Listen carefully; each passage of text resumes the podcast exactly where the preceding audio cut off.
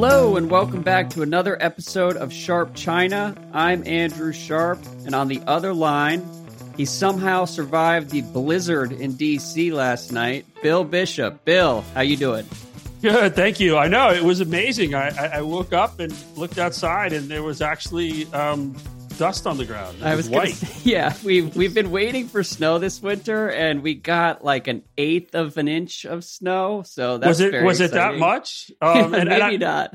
and I will say it was uh, it happened after one o'clock because uh, my editorial assistant Tashi um, has uh, discovered an ability to climb onto the stove, and so has been stealing stuff, and somehow stole something that caused some uh, indigestion last night. And he woke me up at 1 a.m. my to go outside for an emergency.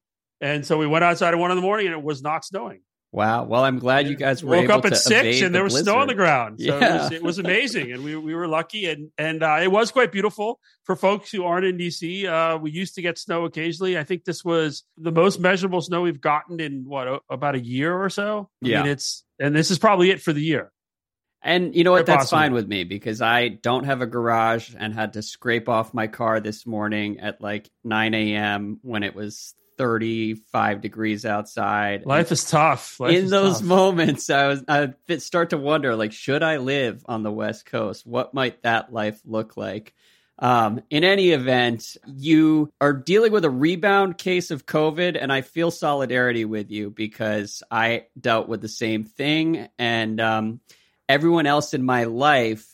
They had like three days of symptoms. They said it was really mild, whatever. And so I felt super lame telling people like COVID really stuck with me for like 14 or 15 days. I have no idea what happened.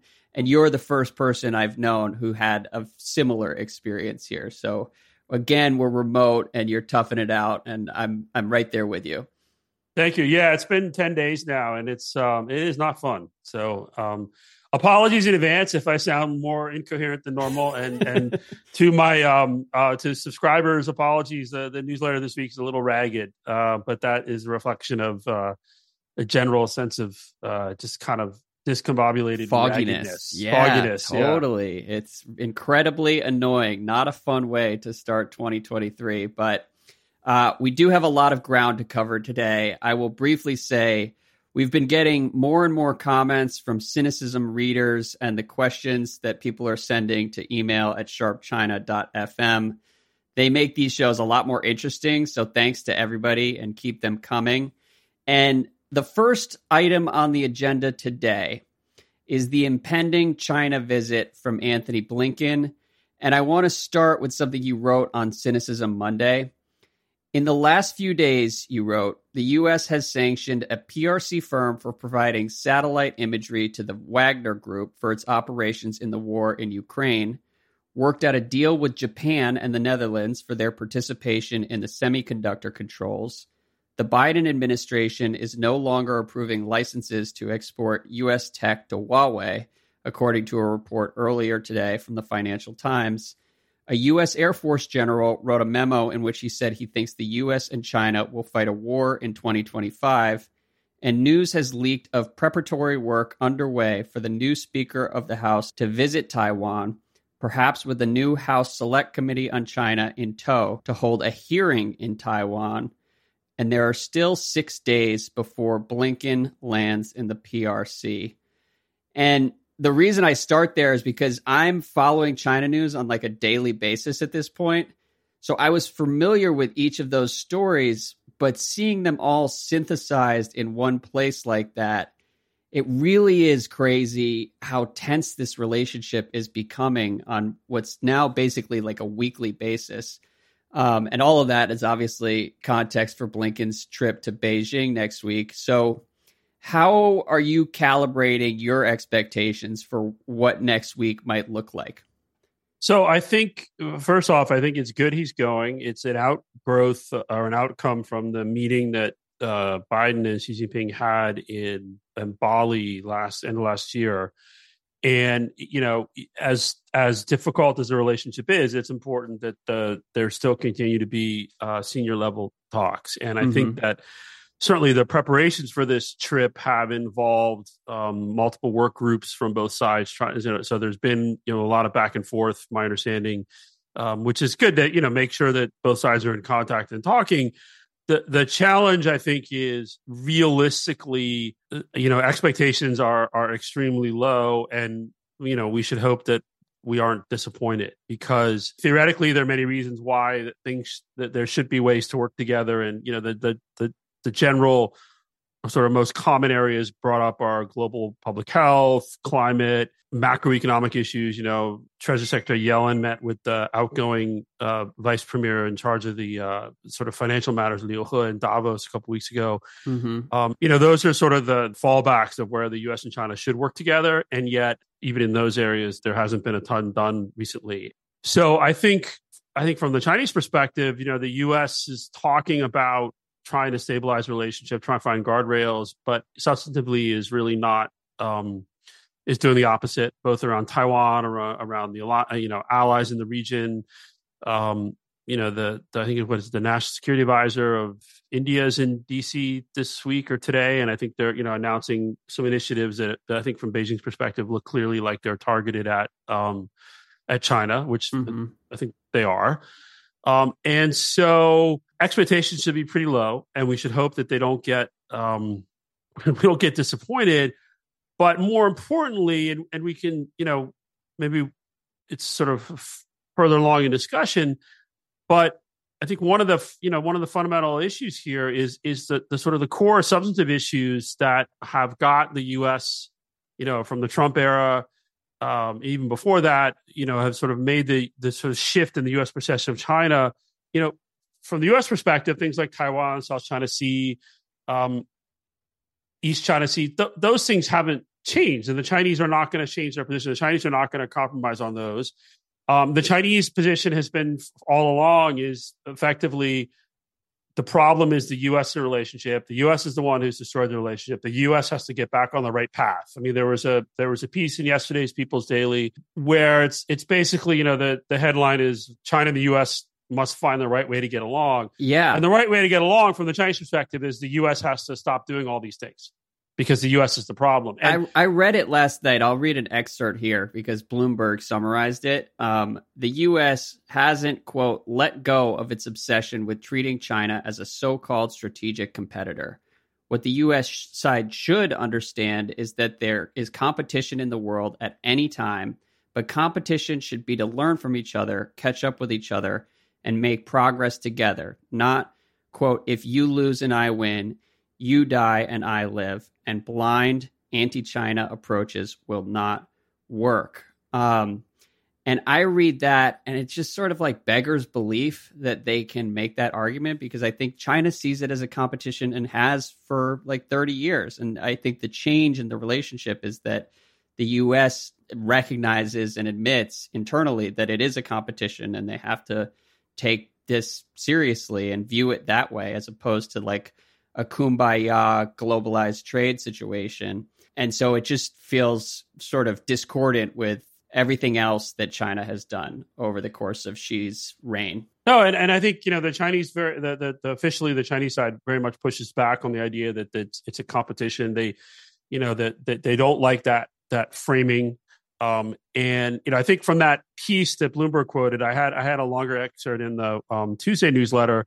I mean, the other bit, though, I think that's really important is the bit about Taiwan, the Taiwan province issue. This is I'm reading from People's Daily, so don't send me hate mail about Taiwan province, please. Um, the, this is Taiwan, not what Bill Bishop believes. The, the, just for the, the Taiwan, well, the, the Taiwan province issue is the core of China's core interests, the basis of the political foundation of Sino-U.S. relations, and the first insurmountable red line of Sino-U.S. relations. Um, and then it also goes on to say the U.S. should put down its obsession of containing China and take practical actions to implement. And this is what they, you know, came out of the Xi Biden meeting and this sort of messaging between the U.S. and China of not seeking a Cold War, not seeking to oppose China, and not supporting Taiwan province independence. And so I think the US, maybe they can find ways to restart some cooperation on things like global health or macroeconomic policy globally. Maybe there'll be some business deals. I know that folks in the administration were, were, were going around asking for input on what kind of Um, sort of maybe something could come out like a Boeing, you know, Boeing deal or something, and maybe maybe Boeing will finally sell planes again. Um, but those are look nice, but it isn't going back to the way it was. And so, from a fundamental structural perspective, it's really just about how do we I think a couple of things. How do we stabilize things and avoid going off the cliff into the sort of the the, the situation where everybody loses, which is some sort of a conflict? Mm-hmm. But also, it is important, and I think both sides see this. It is important that both sides are signaling to other countries and to the rest of the world that they're trying. Because look in the region, you know the the countries in the region do not want a conflict with the U.S. and China, uh, and and and the U.S certainly even with its allies, the U.S. has to be seen to be making a good faith effort to avoid things getting worse. Because if things do get worse in the U.S. China relationship, it does have a, a pretty deleterious impact potentially on several of our allies. And that then causes lots of problems, including they have, like every country, have domestic domestic political issues and mm-hmm. that they mm-hmm. have to deal with. And so um, it's important that this meeting happens. You know, one of the things I think the U.S. I assume they're aware of this. Uh, soon after Biden became president, uh, there was a meeting in Anchorage, Alaska, between uh, Secretary of State Blinken, Yang Jiechi at the time, and Wang Yi, who was foreign minister. Now Wang Yi has moved up to the Yang, Jie, Yang Jiechi position. Qin Gang, the former ambassador to the U.S., will be at the meeting. He's the foreign minister now. Right. But at that meeting in Anchorage, basically, you know you you have these open up these meetings, you invite in the press, and you know, the U.S. started out with with a with, with what the Chinese saw as a lecturing tone, and Yang Jiechi went off on a multi-minute monologue, which which again I think was was you know he wasn't reading from notes. It was very articulate. It sure looked like it was a memorized speech where he was just waiting for the opportunity to sort of lay out. You know, U.S. is the problem. You can't yep. talk to us like we're lesser. We're treat us as equals, et cetera, et cetera, et cetera. And it played extremely well back in China. Um, now this meeting will be in on home ground for the Chinese side and I think the US side has to be careful that they aren't allowing them to set up another sort of situation where it actually turns out you bring in the media and then it gets a long lecture from Wang Yi to Secretary Blinken again about all the bad things and all the problems and why the US is the hmm. why the US is the destroyer of the relationship, which is certainly um, again fits with everything they say and will play very well to their domestic audience. But it hmm. will look it, it will just if it happens again in the US, the, the US will kind of look pretty stupid. Interesting. Yeah. I mean, I, I, don't know much about the meeting in Anchorage. I look forward to reading about that after we finish here, but I'll put some links in the show notes for people. And from the Chinese perspective, I'm sure that a lot of people look at this and say, okay, so the US has been steadily escalating things and deepening their alliance with Taiwan, knowing that it's a red line for us. And each year it gets a little bit more ridiculous, like dating back to the Trump, the call from the Taiwanese president at the start of the Trump presidency and all this different stuff. And um, I am not sure, like, from an objective standpoint, that it's the US who's been escalating things over the last several years but it does sort of contribute to this devolving cycle where each side is convinced that most of the blame lays at the feet of the other. And um, breaking that cycle is just going to be really difficult going forward. And especially if, if really breaking that cycle hinges on taiwan. I want to also quote from something that the secretary of state blinken said in an event last week. Mm-hmm. um, and I'm just going to read it. It's a paragraph. So Secretary Blinken said on Taiwan, what we've seen over the last few years is, I think, China make a decision that it was no longer comfortable with the status quo, a status quo that had prevailed for decades. And we've seen them over the last few years, not the last few months, the last few years, ratchet the pre- up the pressure on Taiwan, military pressure, economic pressure, trying to cut off its ties to countries around the world, to international organizations. Um, and from our perspective, that status quo has worked and it's vital to what's important to us, which is maintaining peace and stability across the Taiwan Strait. So we, what we've said to China is this. They say this is a sovereign issue for us. Our response is this is an interest to the United States and the countries around the world because if peace and stability are disrupted across the strait, economic impacts are massive from shipping, computer chips, et cetera. Sure. And so that, that's just not a conversation that flies from the Chinese side because it is really a existential. This is our province. We ha- we want to recover it, and so it's just it's one of those things where you know, and we talked about it last podcast where there was that good piece in foreign affairs, which was basically the best, you know, really the the only sort of way to maintain the peace longer term is to just keep kicking the can down the road. Mm-hmm. The best solution is no solution. yeah, the argument. best solution is try and figure out how to keep the semblance of the current status quo. And it's a status quo that was, in some ways, an artificial construct that that was created to in the negotiations with the U.S. and China for the recognizing each other in the 70s, and it worked at a time when when China was weak and really didn't have any real ability to take Taiwan back. Mm-hmm. You know, I mean, there's so many things have changed since then, and, and it's it's an artifact. It's it's work, but it's an artifact of a different era. And this is, I think, a lot of the sort of the broader perspective here of so many of these problems is we are in a new era, whether it's Xi's era or whatever we call it, and you know, so much of the U.S. China relationship was built on a whole on a whole bunch of assumptions on both sides that are increasingly non-operative or increasingly challenged, and and how to find a new baseline or a new basis for that relationship is something that both sides are struggling with. The problem, you know, there are lots of issues with the way the U.S. is approaching it. From the Chinese perspective, though, one of the problems has been to sort of hand up, "It's all your fault." Right. Come back on the you know come back to the right path. And and one of the things that was under discussion when Biden was becoming president. There was definitely discussion and back channeling with the Chinese side and trying to explain to them.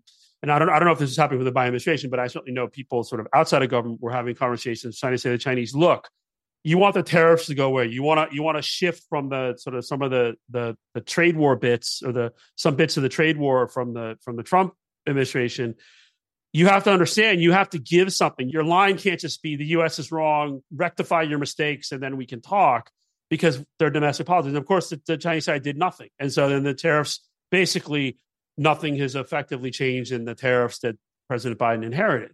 And so fundamentally, it, it, just, I mean, the Chinese and Xi Jinping, I mean, they, they have a pretty clear idea of what they want in terms of, you know, some of the core issues around like human rights, Taiwan, South China Sea, and, and, there isn't really any room for them to compromise. And so then it comes back to is the U.S. going to compromise?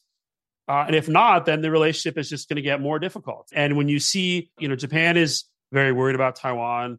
You, you've got allies of the U.S. that don't want a conflict, but also are recalibrating their views towards China.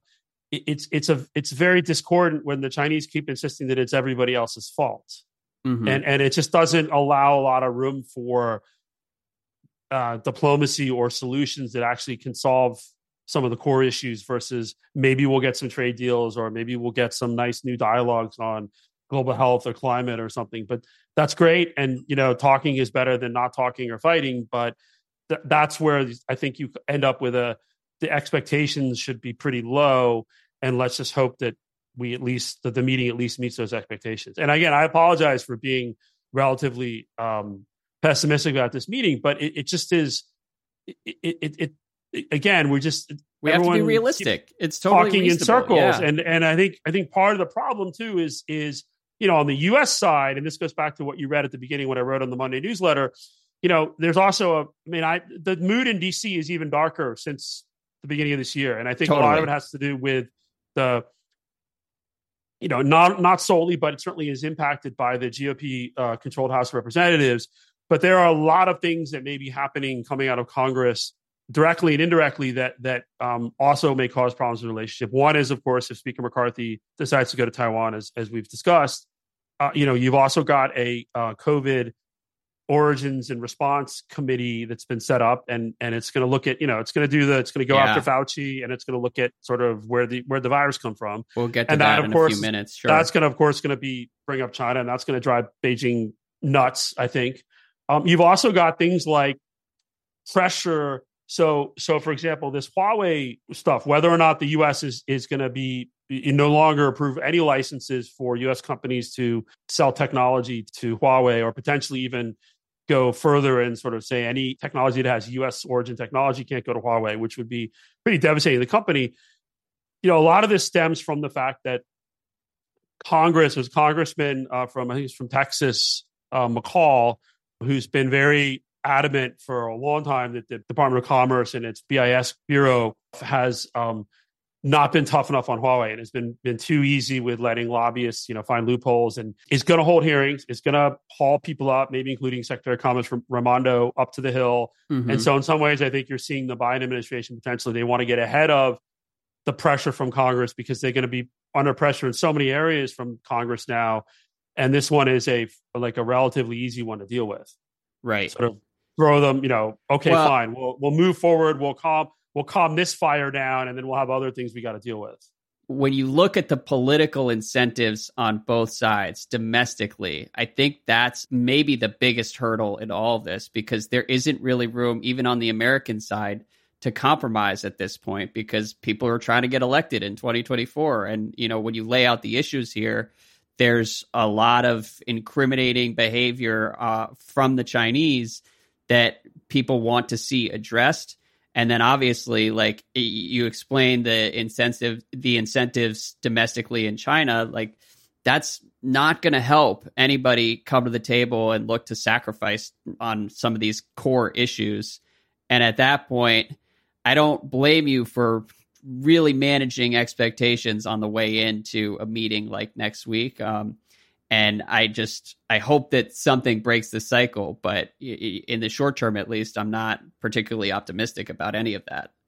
No, and I think I mean it, it, it does not look like Xi Jinping is interested in any real sort of substantive structural shifts. I mean, I think he wants.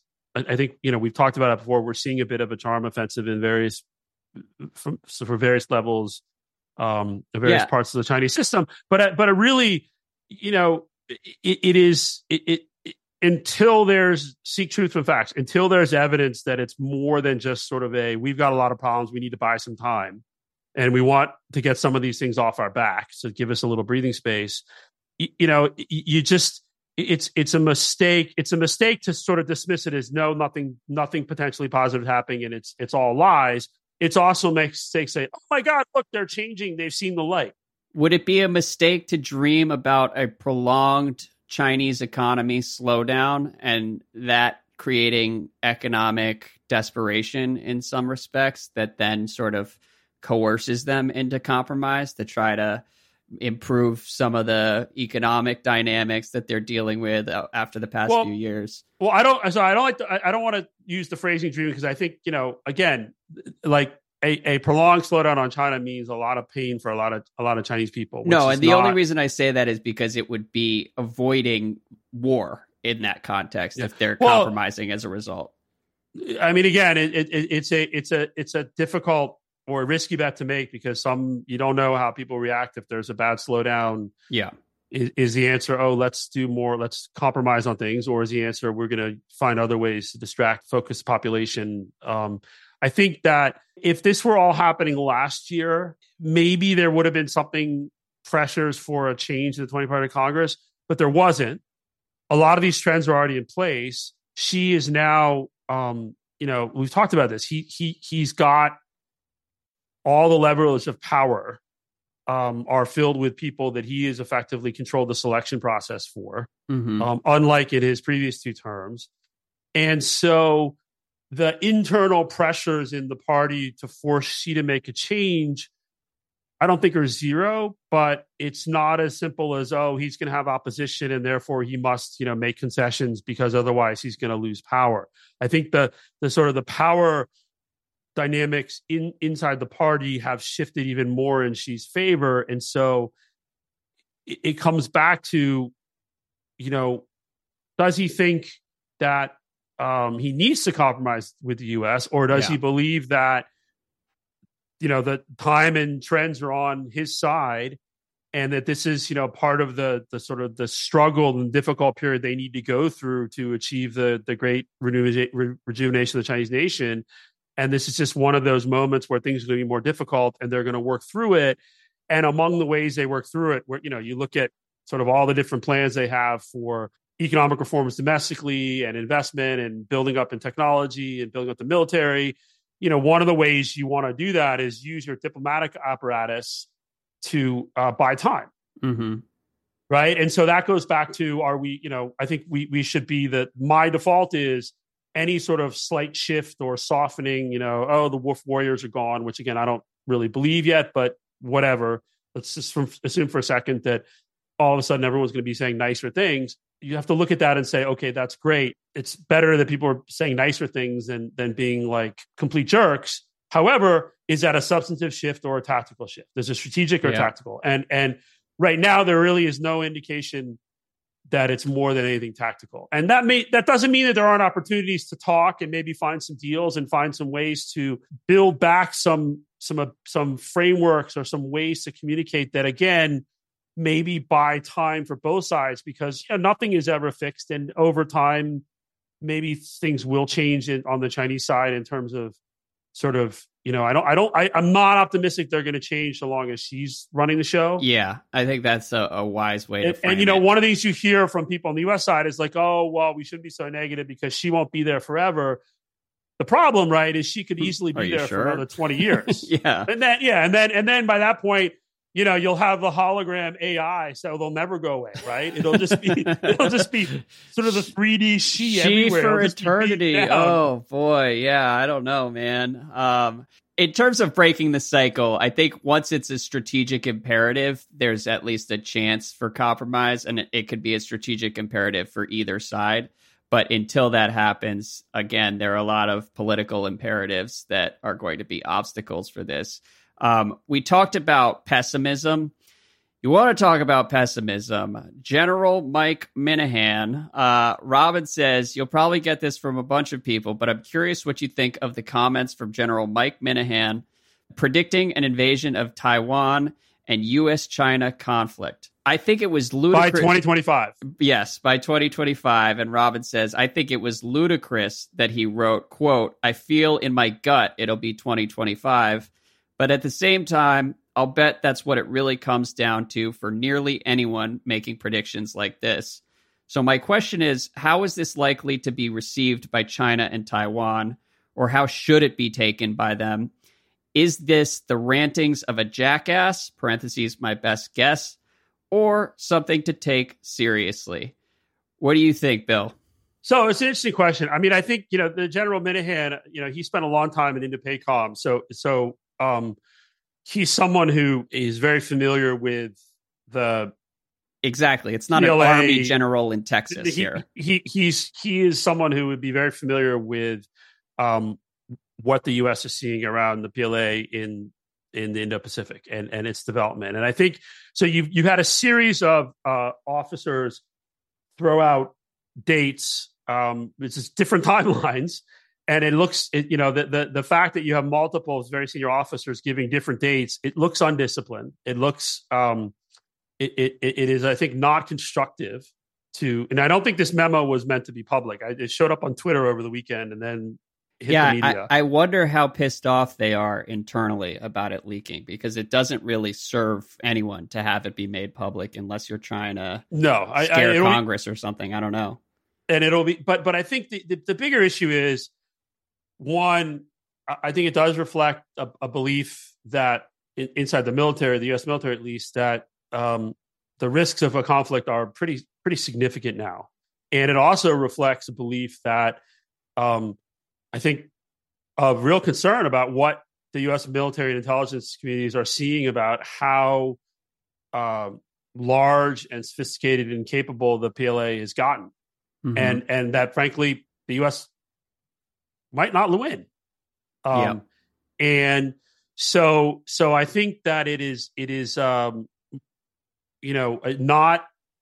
I don't think it's constructive to be public. I don't think it should be just dismissed as the ravings of a jackass. I think it though it is it should be a wake up call for everybody on the Chinese side too, and for all the allies that you know look, this is the risks are, and this is again why it's important that Blinken is going to China. I mean, the risks are increasing, and there are no, you know, it is it would be a disaster, you know, and and you just have to hope that on the Chinese side, at least, there still is the belief that it's too hard to use force around Taiwan.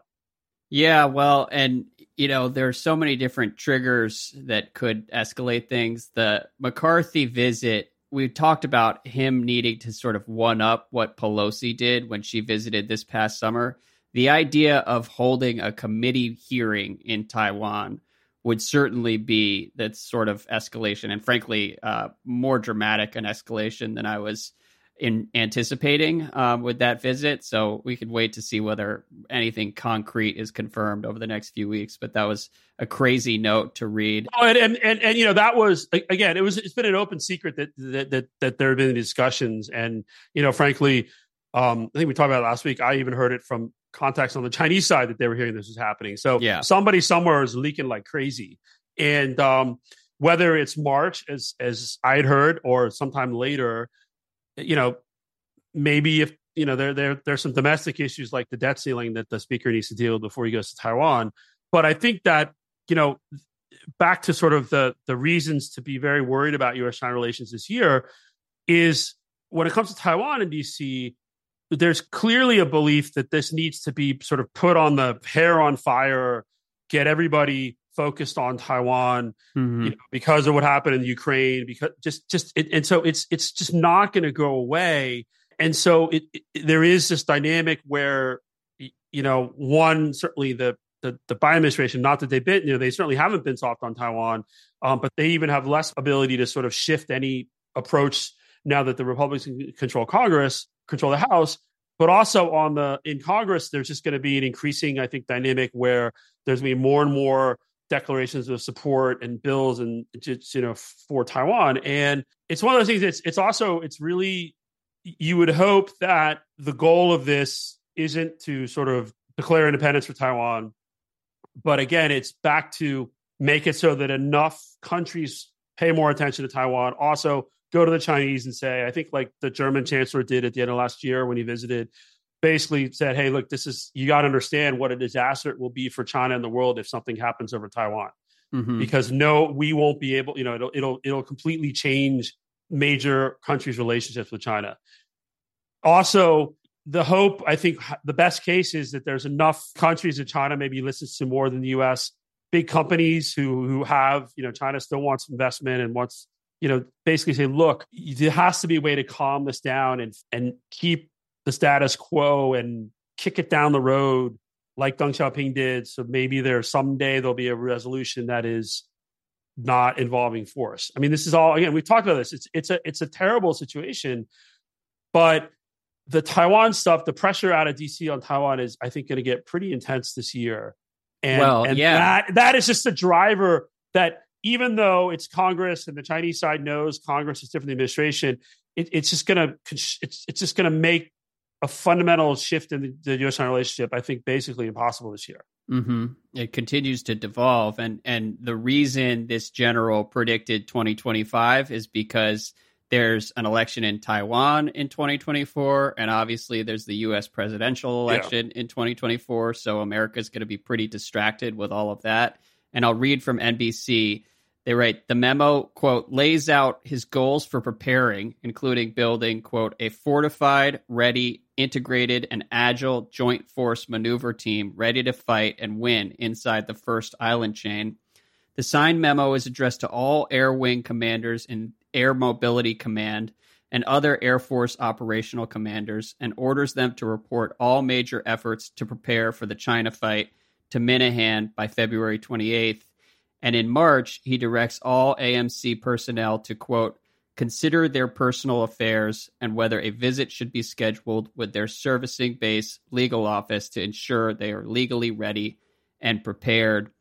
It's all pretty chilling. To write to write their wills, basically. Exactly. Yeah. I yeah. mean, seriously, it's it's just really kind of harrowing to read uh, that 800 word news brief from NBC News and Eh, when we say avoid war at all costs, obviously war is disastrous for China. It's disastrous for the United States, but it's also disastrous for hundreds of countries that would be thrown into their own domestic problems and the people of the people of Taiwan. Yeah, first, first and foremost. Yes, and then it goes back to the argument: is the way to get the can to be kicked down the road is to effectively, you know, arm up Taiwan, build up deterrence, work with allies so the Chinese so that the, the PRC knows it's you know too expensive to fight. Mm-hmm. And that certainly seems to be the argument that is winning the day in DC. You have other people, you know, like the sort of on the left in the US who are, you know, that's the wrong way to approach it.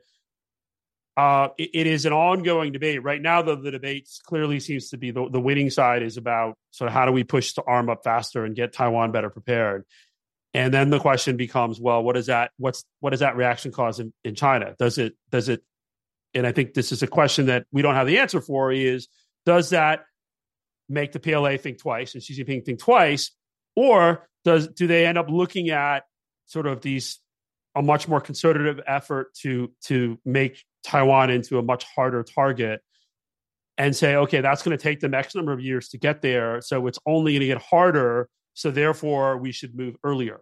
Mm-hmm. And that is a um, and that, that seems not, to be the underlying presumption in this memo that was circulated is that right. And and you know, quite honestly, and this is something that Congressman Gallagher, who chairs this new China committee, um, he talked about in an interview over the weekend.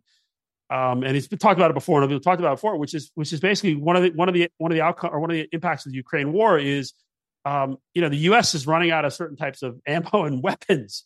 Yeah. Um, and so and so it actually is a, and the FT had a big piece about where the you know you know it's it's like there there's kind of a hole over the next several years where um once it turns and if all these plans for Taiwan really start happening, Taiwan then becomes much harder um, a much harder target. But there's this hole in the next few years where it's actually an easier target, and that's very scary.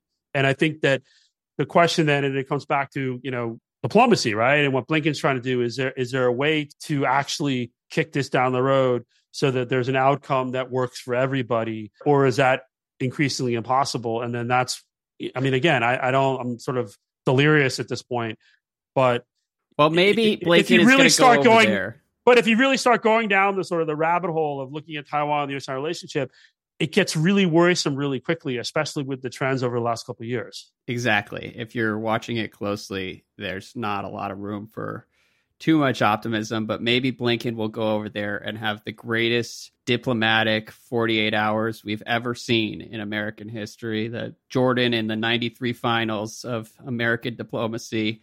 Um, and the only other thing on the weapons front, Andy, a listener, pointed out that the weapons necessary in Ukraine, where they're l- running low, aren't necessarily the, the weapons that would be necessary in Taiwan.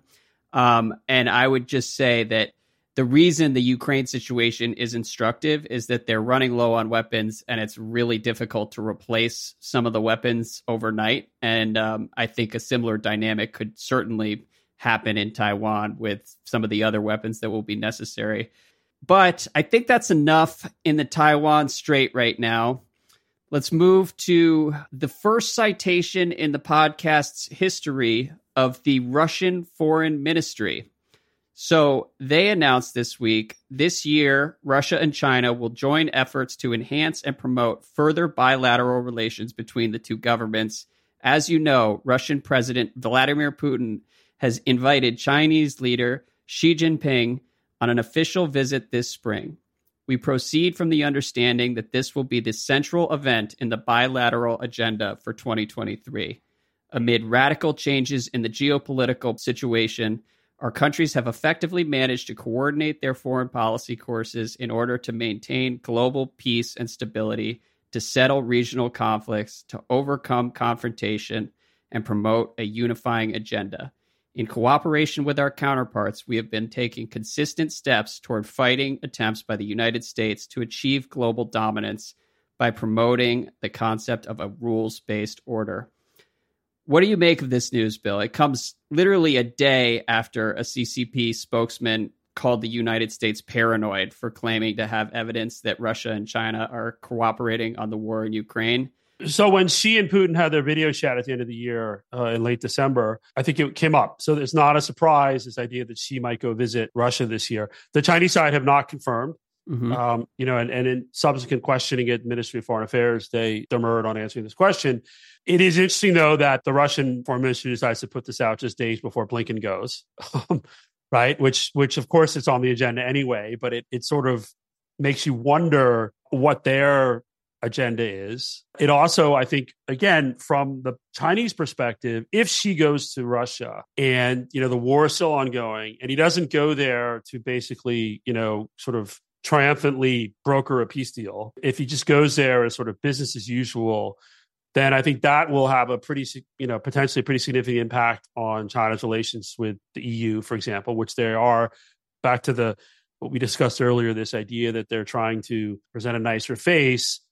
If in the middle of all in this terrible war, they, you know, Xi goes to Moscow, meets Putin, looks happy. That's going to really set back the PRC efforts it's, in the yeah, EU. it's already in a very delicate place. And the there was the visit with Olaf Scholz and Germany, and and Macron's going. I think the French president is supposed to go. But it's very controversial that there's any even possibility of cooperation. Like in their countries, there's a lot of protests about what's happening, and tipping the scales toward Russia uh, from Xi's perspective is probably going to be problematic. Yeah, so I think we we have to just wait and see if this trip actually happens, um, and if it doesn't, then of course that will set off speculation that China is, you know, Xi's unhappy with Putin, right? Because because you know they sort of have set the they've now set the expectation that Xi's going, and so it'll be it, again it'll be, but I'll just go back to this idea, you know, there's been lots of speculation and, you know, sort of tea leaf reading that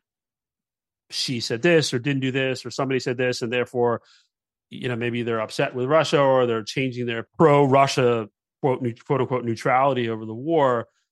Again, there's no substantive evidence to that effect. And if you look at the Chinese language official propaganda reports about the war, it's it's still clearly, you know, it's all America's fault.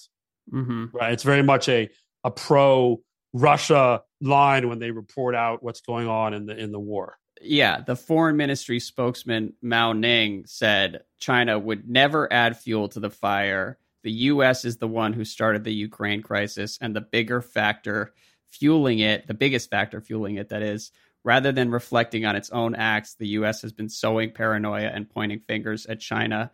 We reject such groundless blackmail.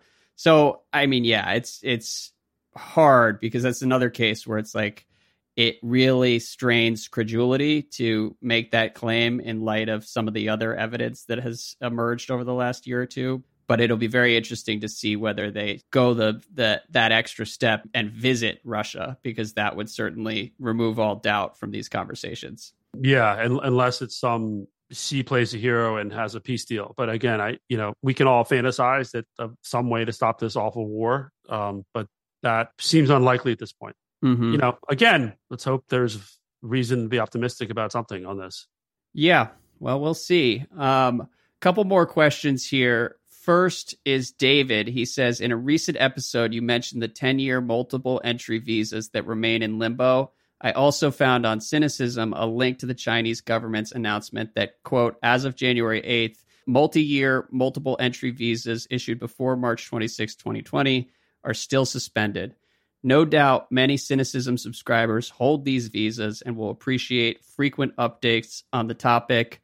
I head a U.S. manufacturing group with a subsidiary in China, and like many people dealing with China, I've been cut off from operations there. Keep us abreast of any developments. Have there been any developments here, Bill, or what are you hearing from friends? I, I have not. I think um, there was the reopening was so you know relatively sudden and then we have the Chinese New Year, the, the, the you know the, the the Spring Festival, Lunar New Year, Chinese New Year, whatever you want to call it. Um, and uh, I, I, think you know the bureaucracy doesn't do anything for you know around Chinese New Year, or Lunar New Year anyway. So uh, I think now though, now that it looks like the the worst of the first, at least the exit wave of COVID has passed, everyone's back to work after the week long holiday. I, I would not be surprised, and this is just a guess on my part, but I would not be surprised to see some more concrete announcements about the, the treatment of those existing visas sometime in the next few weeks, especially mm. as you start seeing more and more direct flights. So, for example, I think the DC, the first DC direct flight restarts, I believe, in the first week of March. It's Air China. I don't know when the United flight's going to restart. So, from a from a U.S. visa perspective, I, I, or U.S. visa holder perspective, I would guess it'll be by the end of February, we should have clarity on what they're going to do with the existing visas. You know, one of the things I had heard uh, a few weeks ago, but uh, again, this was nothing official, was that those visas would actually remain valid, but you might have to update some info on the website.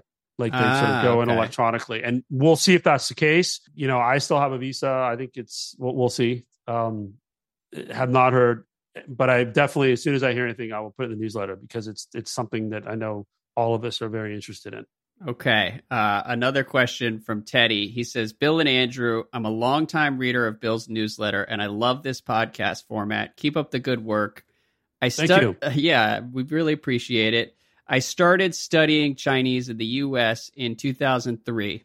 And at the time, it felt like we were ahead of a rising wave of interest in Chinese language and culture.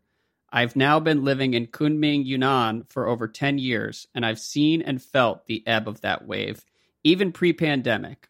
Aside from the obvious animosity in the media as, Chi- as China has risen to become an economic competitor, what else do you think is a factor in this downturn? Michael Meyer has speculated about the increased pressure in general on U.S. students, which doesn't allow them to focus on something as quote frivolous as you as Chinese language without a career path in mind.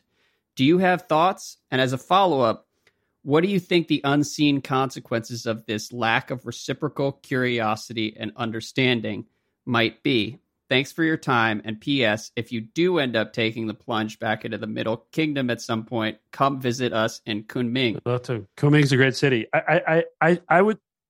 I think it's a it's a great question, and it's a it's.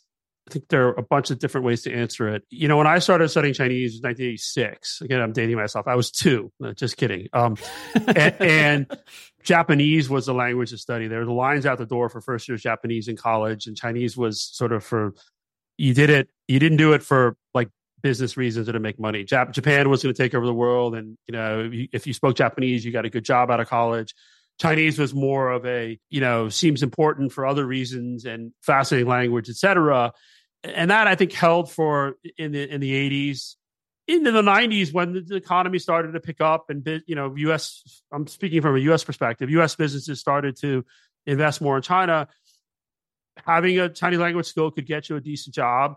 You know, going to be a student in China was actually um, it was you know pre-internet, so you didn't have to worry about things like censorship and the Great Firewall. Mm. Um, had a lot of fun as a student in China in the '90s, um, into the early 2000s, and I think through the 2000s, you know, again there was a lot of interest in the language because of the career opportunities and the and the economic opportunities. Those I think you know changed a lot. Really, I, mean, I think if, and I don't have the data in front of me, but I, I know that from talking to other teachers I know and some studies, you know, that just the number of Americans studying Chinese has been on a downslope for, for several years now, not just studying in China, but studying Chinese in the US. And the guesses about why have to do with the job prospects. I think there is an element of truth to what um, Michael Meyer, what he quoted about the kids are under so much pressure that it's like almost a luxury to be able to go study there now. And especially if there isn't a clear economic return. Um, I do think that it is a increasingly um, it, it's it's a difficult it's a more difficult place now in many ways than it was 10 years ago in terms of living as a foreigner and as an American. Mm-hmm. Now, when I was there, I first went to China in 1989, and it was not an easy time. And in fact, one of the reasons I think some people there liked it was because it was it was it was actually quite challenging in many ways. Um, so it now attracts potentially different kinds of people who are who are who are just have a, a different agenda for why they're studying Chinese or what they want to do after college. Um, it's a tragedy, though. I mean, I think you know when you look at again, the more we understand about China, the more Chinese can come to the U.S. to study English and learn about the U.S. It doesn't mean it solves all the problems, but it's a better world when you have those kind of exchanges. And it's so much harder to other people that are on the other side of the world if you've actually like interacted with them and had productive exchanges like in the same vein where talking is better than not talking if you're blinken and wang yi it's true for humans in both countries like non-elected officials like it really does make a difference when you could sort of be a little bit more familiar and have some sort of common reference points between both sides. Right. And and I think, you know, and, and these these trends were in place before the pandemic. Obviously that closed all sorts of doors. And now we'll have to see what starts reopening back up in terms of these exchanges now that all the pandemic travel restrictions are lifted.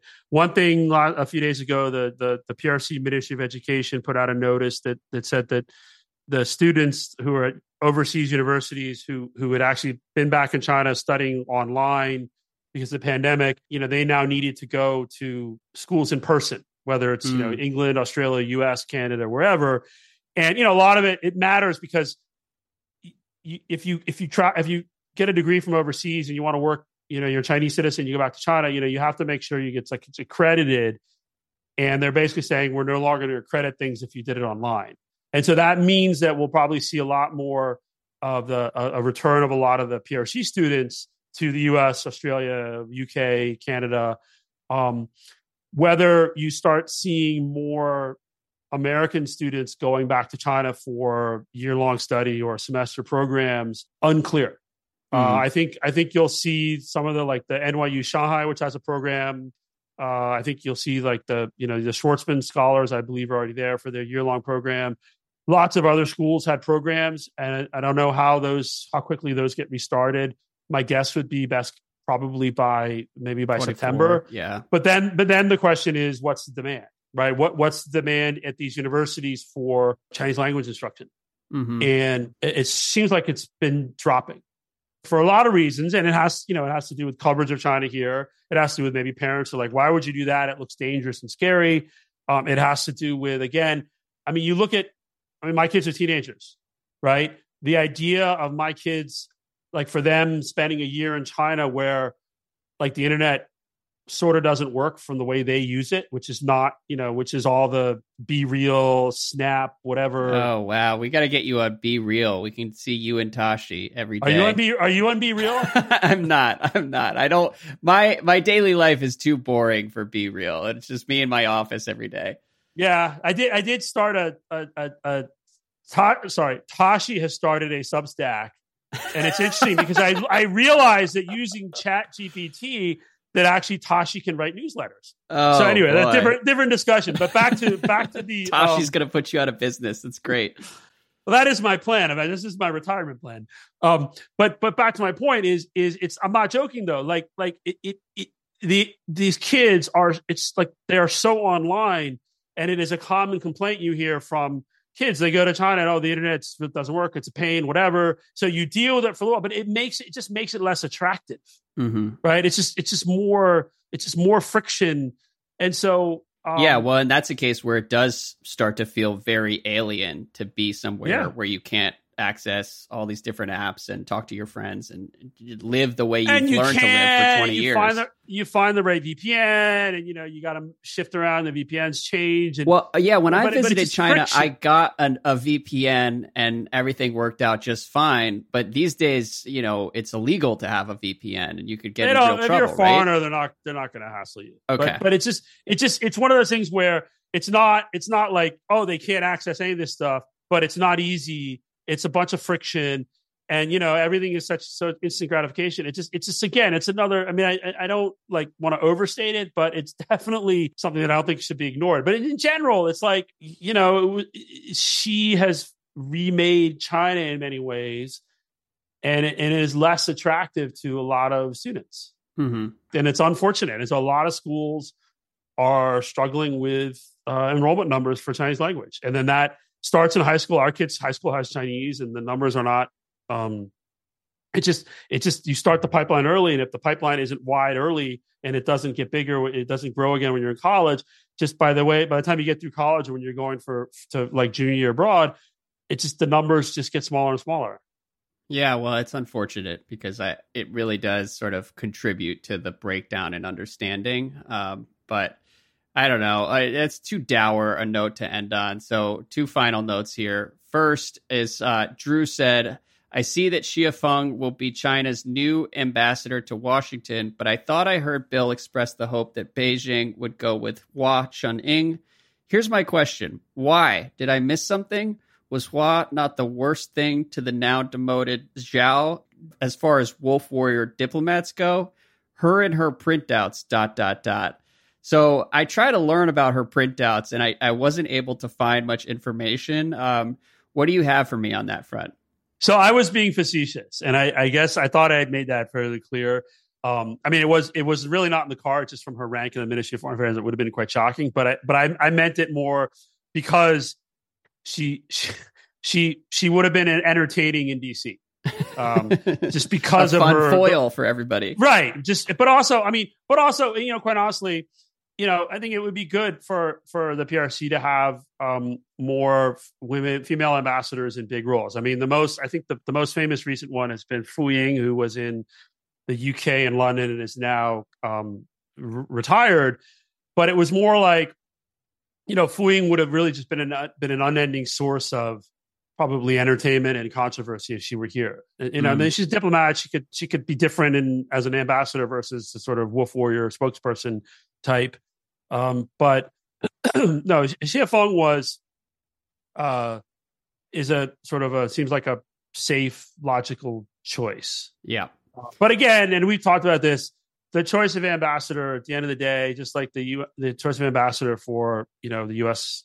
ambassador to China, it's an important job, but that's not where policy set, and they're not the ones who are going to change the policy, right? The policies are set in you know the U.S. China policy set in the White House, right? In Beijing, it's set you know somewhere at Xi's level. You know, it's it's not the ambassador has some input, but they're they're an implementer. They're not the policymaker.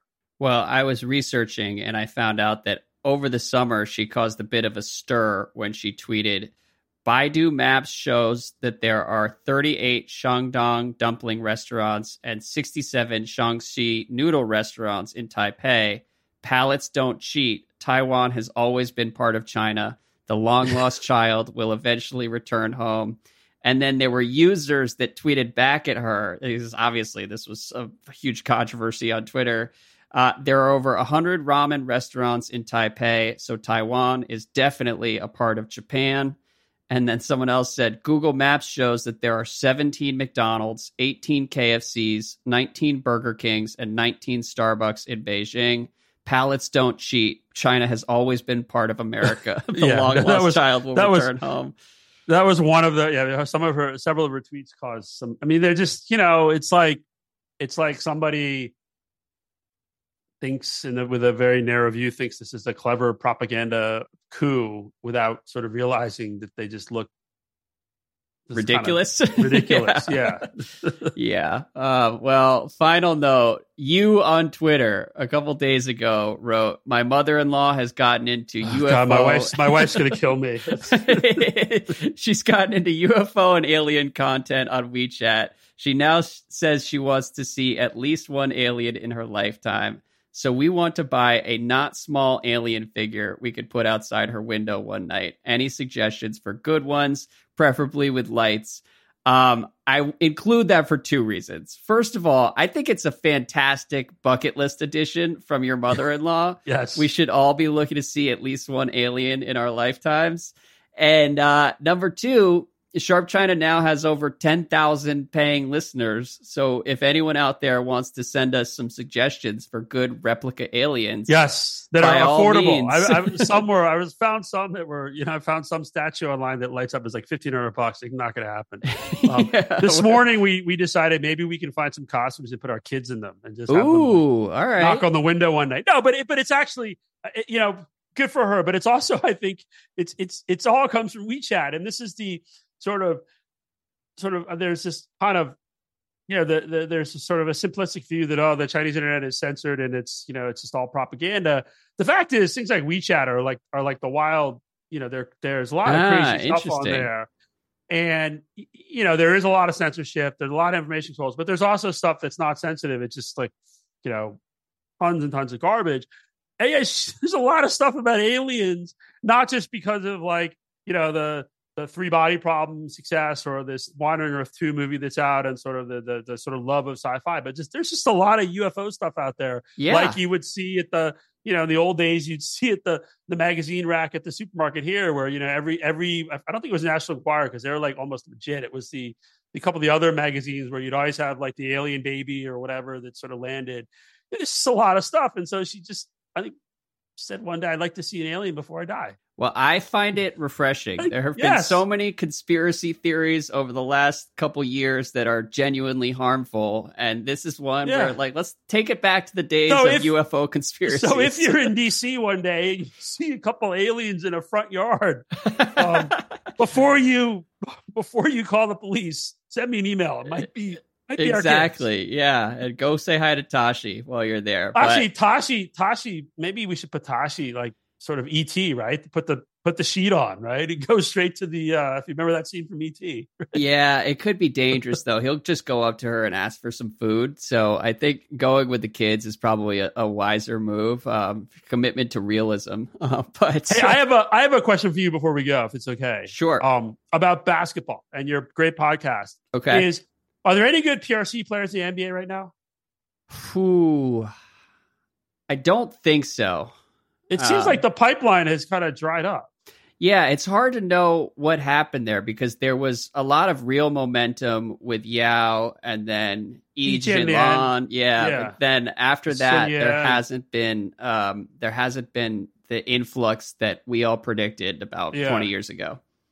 And EGN, I mean, he he played for that team up in Milwaukee. What's that team? The, they're like like I don't even know. Yeah, they're ba- they're barely part of the NBA. Are they? are they? concerned. How, yeah. Anyway, no. Um, no. But but seriously, it's actually uh, if you ever want to do Chinese basketball players, I'd love to hear the podcast because it, it does seem like there was a, you know, Yao Ming there, and there was a couple other ones where it seemed like it was a big thing, and and obviously the NBA is big in China, and yet the pipeline really does, seems to have dried up, and I, I actually don't know why. Yeah, I, I, I wonder whether the program has been de-emphasized over the last ten or fifteen years. Well, I mean, there's a there's a there's certainly a big local professional league. Um, oh yeah, so, I went I mean, to a game. A I went I went to a game in Yiwu and watched uh, an NBA player named J.R. Smith score like seventy points in a game and had a great time. So I'm yeah, and then there's Stephon Marbury, right, who has like a statue for him. Oh yeah, he was so successful and um, cool.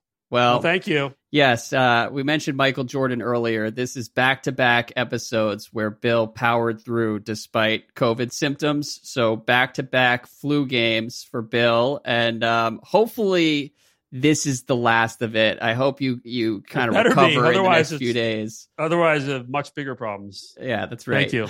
okay, well, on that note, we are coming back next week and continue to send questions. Email at sharpchina.fm. And Bill, I will talk to you soon. Thank you, Andrew. Thanks, everybody.